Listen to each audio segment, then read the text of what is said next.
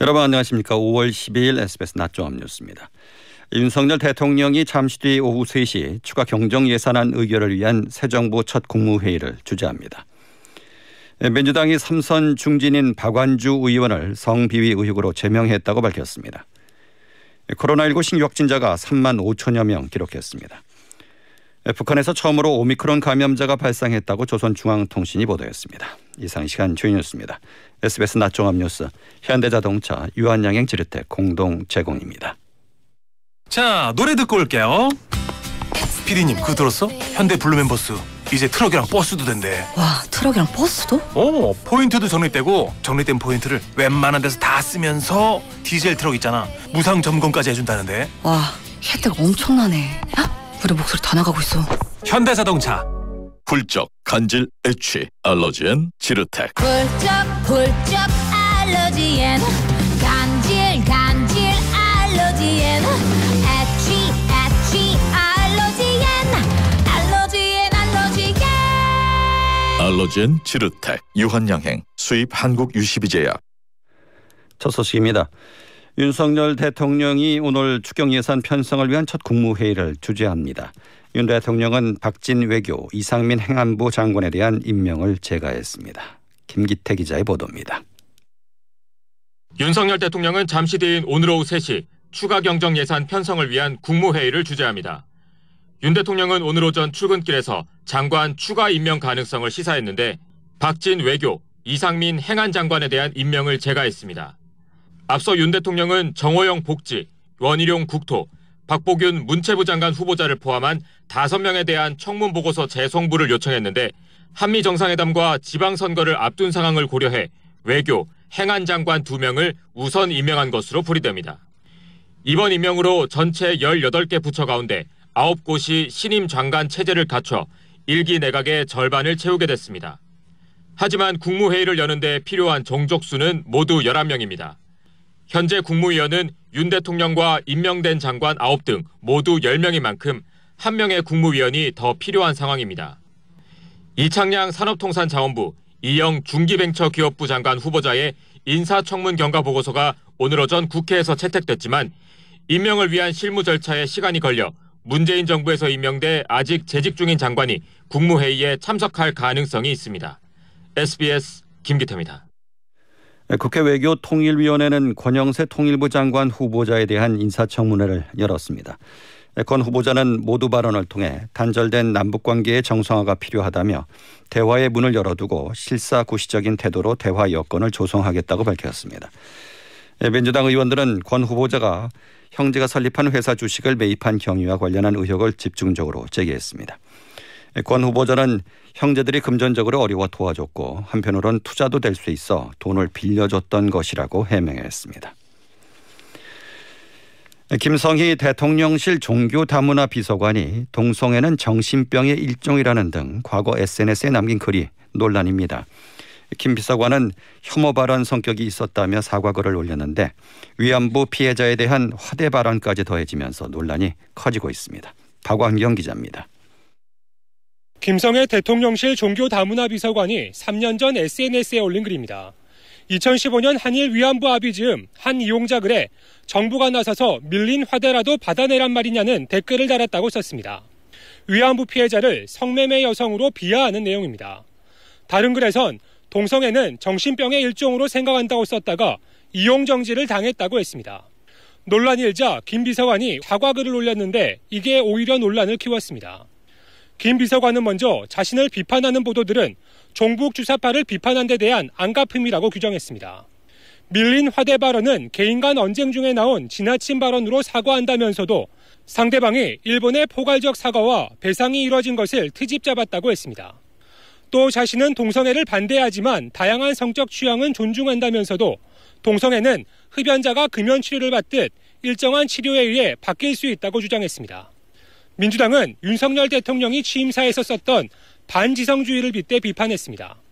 대통령실은 김 비서관이 개인적으로 쓴 글에 입장을 내지 않겠다고 밝혔습니다. 다양성을 존중하고 인권 감수성이 높아야 할 종교 다문화 비서관이 편향된 인식을 갖고 있는 것 아닌지 적임자 논란은 계속될 것으로 보입니다. SBS 박원경입니다. 용산 대통령 집무실은 대통령 관저로 볼 수 없어 주변 집회를 금지해서는 안 된다는 법원의 판단이 나왔습니다. 모레 열릴 성소수자 집회를 비롯해 앞으로도 여러 집회, 행사들이 개최될 수 있을 것으로 보입니다. 박찬근 기자입니다. 성소수자 차별 반대 시민단체가 용산 대통령 집무실 주변에서 집회를 하게 해달라며 낸 집행정지 신청이 대부분 받아들여졌습니다. 서울행정법원은 경찰이 용산역 광장에서 출발해 이태원 광장에 도착하는 2.5km 구간의 행진을 전면 금지한 건 집회의 자유를 지나치게 제한한 것으로 볼 여지가 크다고 밝혔습니다. 가장 큰 쟁점은 용산 집무실을 대통령 관저로 볼 수 있는지였습니다. 현행 집시법에 따르면 대통령 관저의 가장자리로부터 100m 이내에선 5개 집회나 시위를 못하게 되어 있습니다. 경찰이 집회를 금지한 것도 행진 경로 인근 용산 집무실을 대통령 관저로 해석해서입니다. 법원은 집무실은 관저가 아니라고 판단했습니다. 관저의 사전적 정의는 장관급 이상의 고위직 공무원들이 살도록 마련한 집이라며 집무실이 관저에 포함된다고 해석하는 건 문헌의 통상적인 의미를 벗어난다고 법원은 설명했습니다. 과거 청와대 담장 100m 이내에서 5개 집회나 시위가 제한됐던 건 대통령 관저가 같은 공간에 있었던 데에 따른 부수적인 효과라고도 지적했습니다. 법원은 다만 집무실 주변을 행진할 때 교통과 경호에 혼란이 발생할 수 있으니 1시간 반 이내에 최대한 빠르게 통과해야 한다는 조건을 달았습니다. SBS 박찬근입니다. 민주당 정책위 의장을 역임한 삼선의 박완주 의원이 성비위 의혹으로 제명됐습니다. 이 당에서는 국회 차원의 징계도 요청하겠다고 밝혔는데 지방선거를 앞두고 벌어진 대형 악재 민주당이 초비상이 걸렸습니다. 유수환 기자의 보도입니다. 민주당 비상대책위원회는 오늘 삼선의 중진인 박완주 의원을 제명한다고 전격 발표했습니다. 신현영 대변인은 예정에 없던 브리핑을 통해 당내에서 성비위 사건이 발생해 오늘 제명을 의결했고 국회 차원에서도 박 의원에 징계할 것을 강력히 요청할 예정이라고 전했습니다. 신 대변인은 이어 당내에서 성비위 사건이 발생해 송구한 마음이고 피해자 보호를 최우선으로 노력하겠다고 밝혔습니다. 피해자에 대한 2차 가해 방지와 피해자 보호를 위해 상세한 내용은 밝히지 않을 예정이라고 설명했습니다. 박지원 민주당 공동비대위원장도 SNS에 글을 올려 국민 여러분께 진심으로 사과드린다며 우리 당은 잘못된 과거를 끊어내야 한다고 입장을 밝혔습니다. 이번 사건은 민주당 중앙당에 접수돼 당 윤리감찰단이 자체 조사를 벌인 걸로 알려졌습니다. 아직 경찰 수사는 이루어지지 않았다고 민주당 측은 전했습니다. 박완주 의원은 당내 원내 수석부터 정책위 의장을 거쳤고 진보개혁 성향의 의원 모임인 더 좋은 미래에서 활동하며 개혁적인 목소리를 냈던 인물입니다. 지방선거를 앞두고 불거진 성비위 사건으로 당내 충격은 적지 않은 모습입니다. SBS 뉴스완입니다. 대법원 2부가 무소속 이상직 의원의 공직선거법 위반 사건 상고심에서 징역 1년 4개월에 집행유예 2년을 선고한 원심을 확정해 이 의원이 의원직을 상실했습니다. 이 의원은 중소벤처기업진흥공단 이사장이던 2019년 세 차례 걸쳐 2,600여만 원에 달하는 전통주와 책자를 선고 구민 377명에게 제공한 혐의 등으로 재판에 받았습니다. 이 의원은 이번 사건과 별개로 이스타항공 관련 횡령, 배임 혐의로 올해 1월 1심에서 징역 6년의 실형 선고와 함께 법정 구속됐습니다. 6일 지방선거 및 국회의원 보궐선거의 후보자 등록이 오늘부터 이틀간 진행됩니다. 국민의힘은 여당으로서 치르는 첫 선거에서 안정론을 들고 반드시 승리해 정권 초기 국정 동력을 최대한 확보하겠다는 목표입니다. 반면 더불어민주당은 견제론을 통해서 지난 대선의 패배를 설욕하고 거대 야당의 존재감을 더욱 살리겠다는 계획입니다.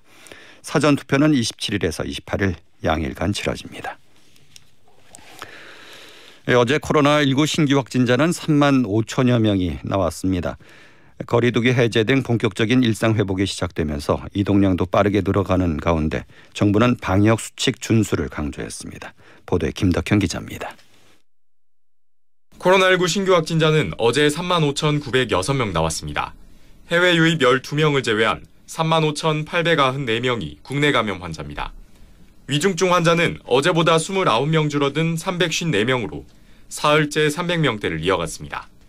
전날 20명대로 떨어졌던 사망자는 63명으로 90%가 넘는 59명이 60세 이상 고령층입니다. 재택 치료를 받고 있는 코로나 환자는 23만 6천여 명으로 4천여 명 더 줄었고 전국 중증병상 가동률도 20% 아래로 떨어지는 등 완연한 감소세와 함께 일상 회복 속도도 빨라지고 있습니다. 지난주 전국 이동량은 2억 8천만 건으로 전주보다 11%, 코로나 이전 시기였던 지난 2019년 같은 기간보다 1.3% 늘었습니다.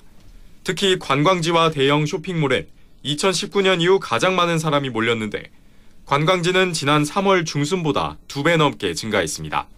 방역 당국은 이동량은 계속 늘어날 거라며 실내 마스크 착용 등 방역 수칙 준수와 함께 고령층의 4차 접종을 당부했습니다. 이와 함께 정부는 확진자 격리 의무를 없애는 시점도 다음 주에 논의할 예정입니다. 어제 하루 9만 7천여 명이 코로나19 4차 접종을 받아 전 국민 대비 접종률은 6.2%, 60세 이상 접종률은 22.3%입니다. SBS 김덕현입니다. 북한 당국이 북한 내에서 오미크론 환자가 발생했다고 공식적으로 밝혔습니다. 북한이 코로나 감염자가 발생했다고 인정한 것은 이번이 처음입니다. 안정식 기자의 보도입니다. 북한이 오늘 정치국 회의를 열고 코로나19 감염자가 발생했다고 공식적으로 인정했습니다. 조선중앙통신은 김정은 총비서 주재로 오늘 정치국 회의가 소집됐다면서 비상 방역 전선에 파공이 생기는 국가 최중대 비상 사건이 발생했다고 전했습니다. 지난 8일 수도의 한 단체에서 채집한 검체에 대한 유전자 배열 분석 결과 최근 세계적으로 급속히 전파되고 있는 오미크론 변이 바이러스와 일치한다는 결론이 나왔다고 중앙통신은 밝혔습니다. 북한은 오늘 정치국 회의에서 국가 방역 사업을 최대 비상 방역 체계로 이행하기로 하는 정치국 결정서를 채택했습니다. 김정은 총비서는 전국의 모든 시군에서 자기 지역을 철저히 봉쇄하고 각 단위별로 격피한 상태에서 사업과 생산 활동을 조직해 코로나 바이러스의 전파 공간을 완벽히 차단하라고 지시했습니다. 또 비상시에 대비해 비축해 놓은 의료품 예비를 동원하기 위한 조치를 가동하기로 했다면서 전 주민 집중 검진과 소독 사업 강화 등도 지시했습니다. 코로나 청정국을 주장해왔던 북한이 코로나19 감염자 발생을 인정한 것은 이번이 처음입니다. SBS 안정식입니다. 네, 북한의 잇단 탄도미사일 발사 문제를 논의하기 위한 유엔 안전보장이사회 긴급회의가 열렸습니다. 미국은 북한에 대한 추가 제재 결의안을 이번 달 안에 표결에 붙인다는 계획이지만 중국과 러시아가 반대 입장을 고수하고 있어 통과 여부는 불투명한 상황입니다. 워싱턴에서 김윤수 특파원입니다. 한국과 미국, 일본 등 세 나라의 요청으로 유엔 안전보장 이사회 긴급 회의가 개최됐습니다. 지난 3월 북한의 대륙간 탄도미사일 발사 직후 한 차례 소집된 데 이어 두 달 만에 다시 열린 겁니다. 대다수 회의 참가국들은 북한의 이딴 도발이 명백한 유엔 안보리 결의 위반이라고 규탄했습니다. 이번 달 안보리 의장국인 미국은 북한의 도발을 중단시키기 위해서는 국제사회의 단호한 대응이 필요하다며 추가 제재를 건의했습니다. 미국은 북한에 대한 원유 수출 상한선을 400만 배럴에서 절반으로 줄이고 탄도미사일과 순항미사일 발사를 모두 금지하는 내용의 추가 제재안을 이번 달 안에 표결에 붙인다는 계획입니다. 그러나 다른 상임이사국인 중국과 러시아가 대북 추가 제재에 대한 반대 입장을 고수하고 있어 통과 가능성은 낮은 상황입니다. 새 결의 채택이 어려운 상황에도 잇따라 공개 회의를 여는 건 중국과 러시아를 압박해 북한이 핵실험을 재개할 경우 추가 제재에 협조하게 하려는 의도라는 분석이 나오고 있습니다. 워싱턴에서 SBS 김효수입니다. 이른 아침 길 가던 노인을 무참히 발로 밟고 연석을 던져 숨지게 한 40대 남성이 경찰에 붙잡혔습니다. 이 사건 자체도 가슴 아프지만 참혹하게 쓰러진 노인을 그냥 지나치는 사람들이 수십 명이었습니다. 신정은 기자입니다. 어제 새벽 5시 50분 서울 구로구의 한 골목 한 남성이 지나가던 노인을 향해 무어라고 외치듯 하더니 다리를 걸어 넘어뜨립니다. 휘두른 주먹과 발길질에 쓰러진 노인. 일부 넘게 이어진 폭행은 주로 얼굴 쪽에 집중됐습니다. 이 남성 재분을 못 이기듯 현장을 떠나지 않더니 이번엔 노인의 옷주머니를 뒤집니다. 이어 도롯가에 놓인 연석을 번쩍 들어 내리칩니다. 노인이 고통 속에 쓰러져 있는 동안 시민 50여 명이 아무런 조치 없이 현장을 지나쳤습니다. 119 신고는 사건 발생 20여 분 뒤에 이뤄졌습니다. 노인을 살해한 40대 남성 A씨의 범행은 여기서 그치지 않았습니다. 150m가량 떨어진 곳에서 손수레를 끌고 고무를 줍던 80대 노인에게도 시비를 걸며 폭행했습니다. 경찰은 A씨를 살인과 폭행 등 혐의로 입건해 조사하고 있습니다.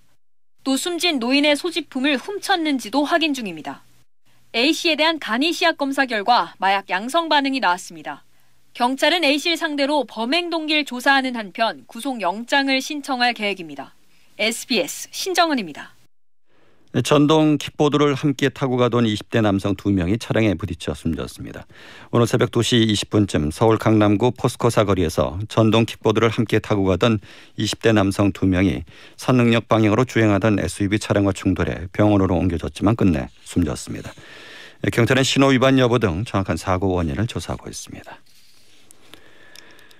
어제 오후 5시쯤 광주 북구의 한 횡단보도에서 50대 A씨가 운전한 시내버스가 초등학생을 들이받는 사고가 났습니다. 경찰에 따르면 횡단보도가 있는 교차로에서 우회전하던 시내버스는 길가에서 횡단보도를 막 건너려던 초등학생을 들이받은 것으로 조사됐습니다. 피해 학생은 사고 현장에서 곧장 병원으로 옮겨졌지만 숨졌습니다. 사고 지점은 어린이 보호구역은 아닌 것으로 파악됐습니다.